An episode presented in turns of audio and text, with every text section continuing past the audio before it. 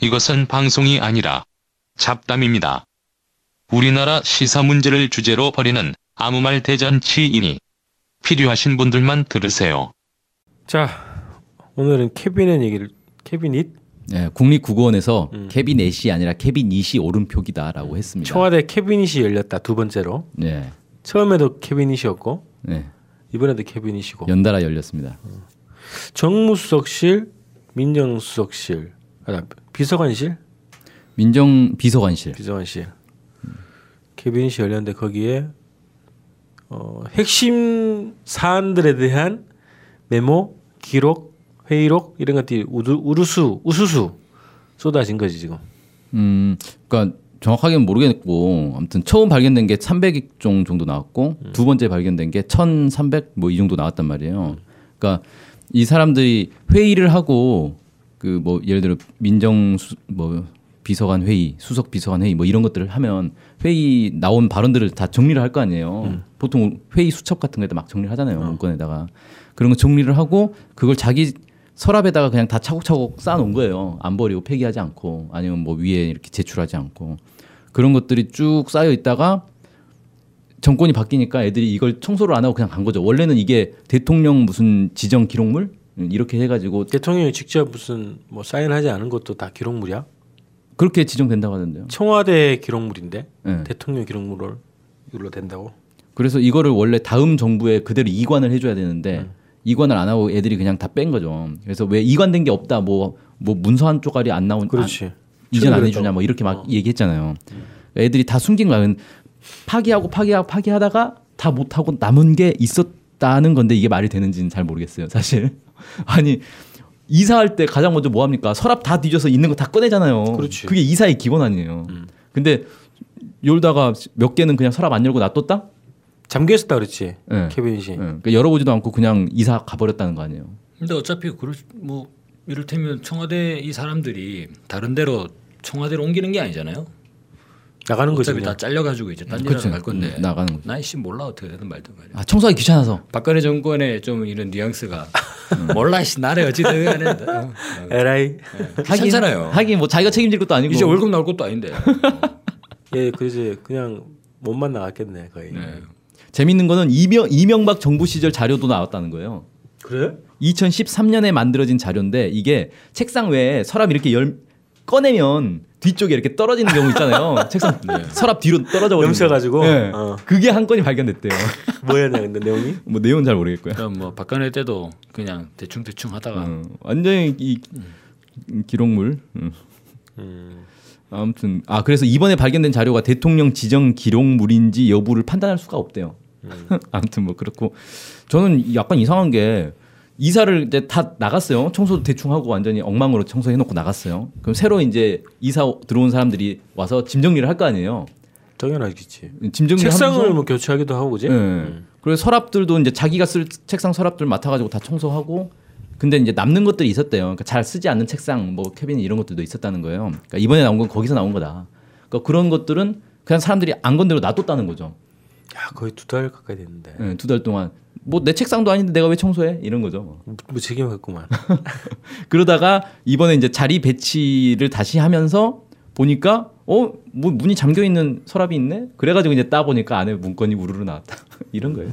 참 약간 뭐 어설프긴 하다만 음. 어쨌든 약간 제가 이제 음모론을 가미하자면 거기서 나온 거 아니다 이건 그래. 어. 이전 정부의 어. 그 박근혜를 싫어하는 아니면 혹은 자기는 왠지 시달리던 예, 시- 시달리던 사람 혹은 이거 이 박근혜 정권의 이제 비리를 털다 보면 자기도 걸릴 것 같은 그런 사람이 음. 문건을 몰래 갖고 나갔다 보험용으로 어, 보험용을 갖고 나왔다가 이제 점점 이 그물망이 좁혀 오니까 이걸 제출하면서 나는 빼주시오 막 이런 거 아니냐 거래설인데 어, 거래한 거 아니냐 어. 아무튼 조국이 밝혀야겠네 조국. 거래한 건지 아닌지 그렇지. 아니 근데 보통 입주를 하게 되면 샅샅이 또 대통령이 기거하는 청와대이기 때문에 방방이 다 검사를 해야 되지 않아? 그럼 뭐 결론을 적으로 말하면 한마디로 개파이라고 할 수 있죠 시스템이 네 시스템 어수선하니까 이렇게 얘기할 수밖에 없는 거 아니냐 하긴 뭐 하긴 저는 두 번째 가설 뭐 지금 청와대 막 제정신이 아니다 지금 인수 인수 기간이 없어가지고 사실상 정상적인 업무도 잘 안 되고 음. 아직까지 예. 그러지 않고서는 이게 되냐. 거래설과 정신없음설 네. 두 가지네. 뭐 어쨌든 근데 그 문건은 박근혜 때 문건이 맞잖아. 네 맞아요. 그건 화- 진품이지. 그렇죠. 그 진품 명품에 진품. 그리고 이게 친필로 다 손으로 쓴 어. 거라서 필적 감정하면 누구 건지도 확실히 다 드러나는 아, 이거 거예요. 이거 TV 그 진품 명품에 보내가지고 이게 과연 박근혜 정권 문서가 몇년 맞냐고. 거냐? 그 탄소 동의원서를 검사를 통해서. 아니 김영한 비리 막록이 나왔을 때도 그거는 거의 증거 자료로 쓰잖아, 그지? 그런 것처럼 이번에도 우수 관련한 그 자필 설명들도 되게 문서 나왔는데 민감한 내용들이 많던데 아 이번 이번 것도 진짜 장난 아니에요. 우리가 궁금해하는 거다 음, 있던 건데 삼성 경영권 승계 국면 기회로 활용. 어, 사- 경영권 승계 국면에서 삼성이 뭘 필요로 하는지 파악.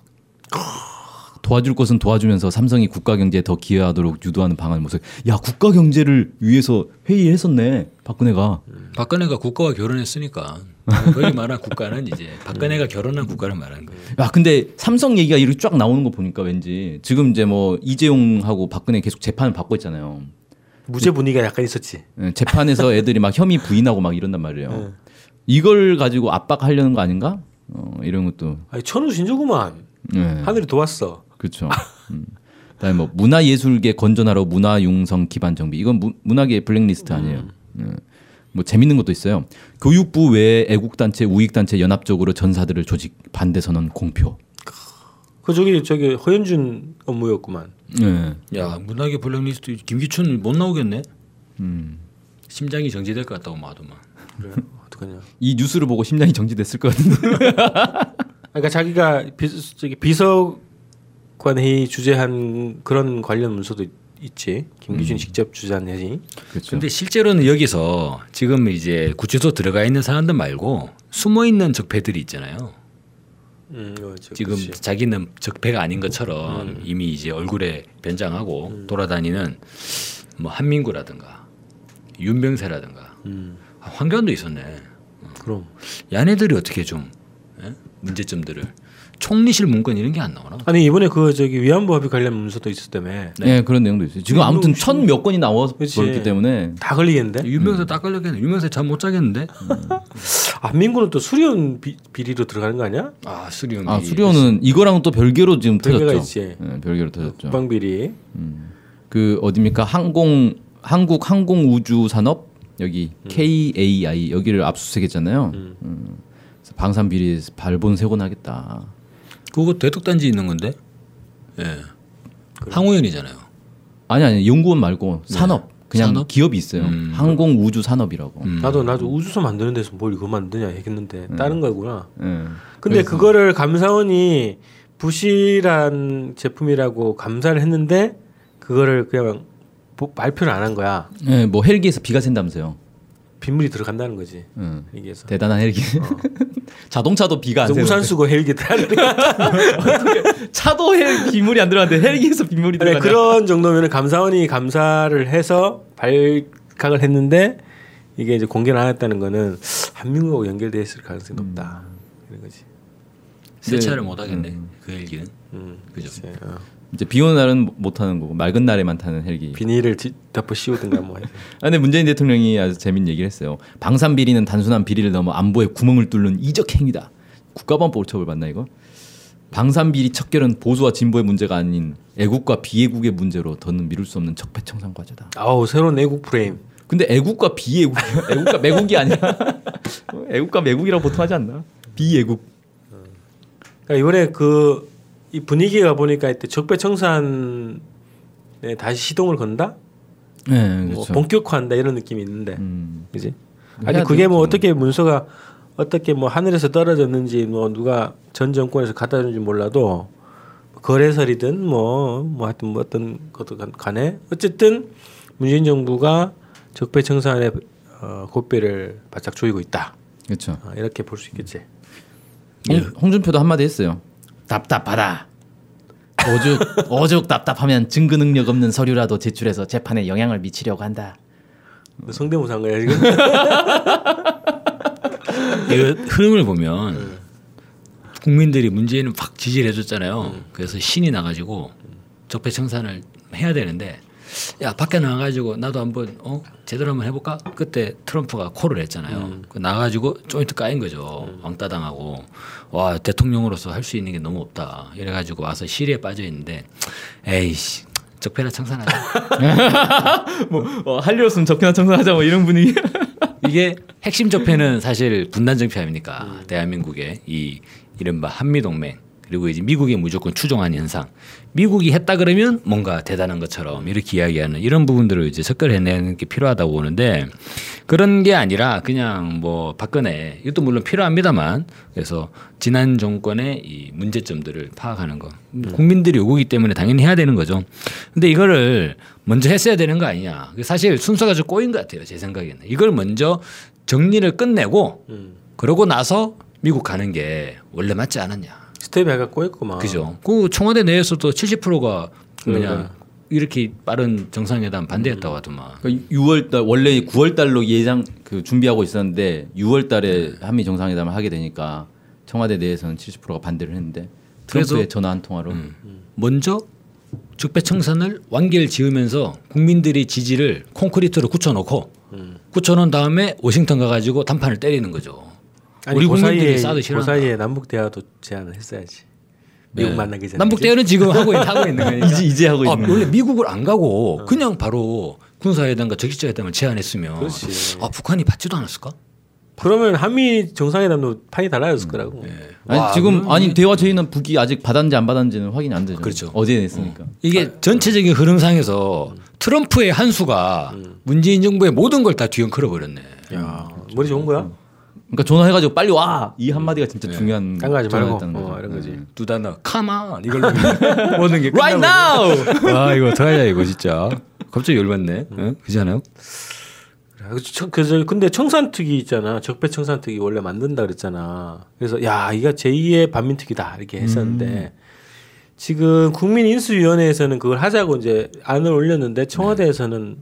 굳이 하냐 뭐 이런 분위기라던데. 정말 네. 정말 제2의 반민특위네. 그렇지. 어. 반민특위는 그래도 만들어진 다음에 해산됐는데 이건 만들어지기도 전에 해산될. 좀 더 좀 더 후퇴하는 면이 있잖아요. 아예 돼지되기 전에 이제 흐지부지 되는. 음. 그러니까 청와대 내에서는 그런 얘기가 있대요. 적폐 청산 특위를 꼭 만들어야 되냐. 어차피 옥상옥 아니냐. 그러니까 부처별로 적폐 청산을 할 거고 이거를 국무조정실에서 총괄하면 되는 거다. 꼭 이걸 굳이 따로 또 만들어야 되냐. 뭐 이런 입장이라는 거예요.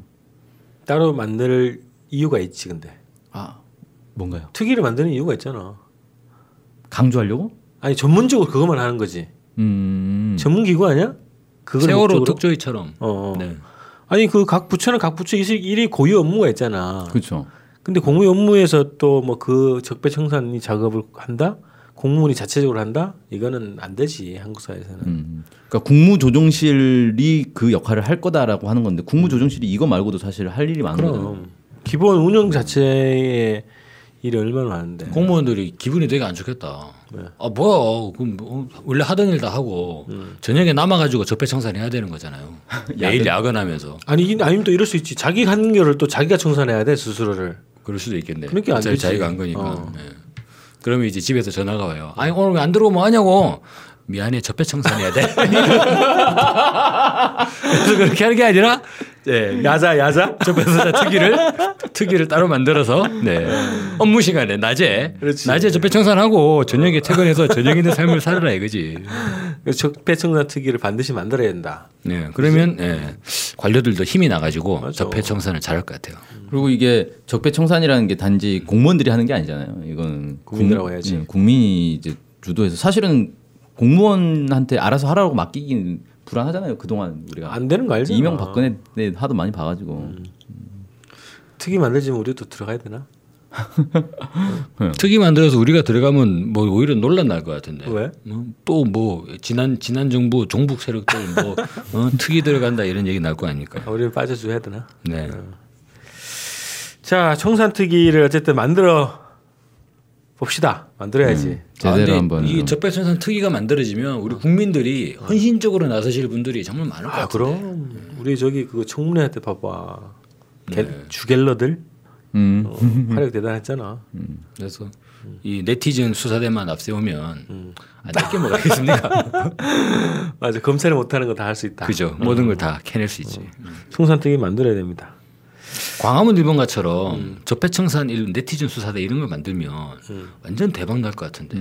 광화문 일공문과도 엄청 호응을 많이 얻었잖아요. 네. 음. 예. 이게 아니 탈당- 예전에 그 반민특위 있을 때도 곳곳에 그거 무슨 신수함을 만들었다며 네. 음. 네, 그 제보하는 거 있잖아 그런 것처럼 온라인상에 그걸 만들어야지 음. 모든 요소에서의 적폐들을 어? 고발을 받고 그러니까 그런 거를 하면 엄청나게 쏟아질 거 아니에요 제보들이. 그걸 처리를 하려면 특위가 있어야 돼요. 그럼 그죠. 아주 큰 조직을 해야 된다고 음. 그래서 공무원 수를 대폭 늘려서 예, 실업 문제도 해결하고 그러면 어, 추경 좋네. 추경 예산이 필요하단 말이에요. 그래서 추경을 빨리 통과해야 되고. 그래서 지금 국회에서 지금 야당들이 이게 공무원 임정도 많이 해주고 이러고- 이러고 있을 때가 아니야. 그러면 청년들이 야, 브라질에 이러면은 고시설에 세네 개가 그냥 해결되네. 이게 바로 사회 통합이지. 음. 근데 통합 때문에 또 안 한다는 얘기가 하- 하대. 예, 뭐 그런 분위기도 있다고. 이게 진짜 사회 통합이다.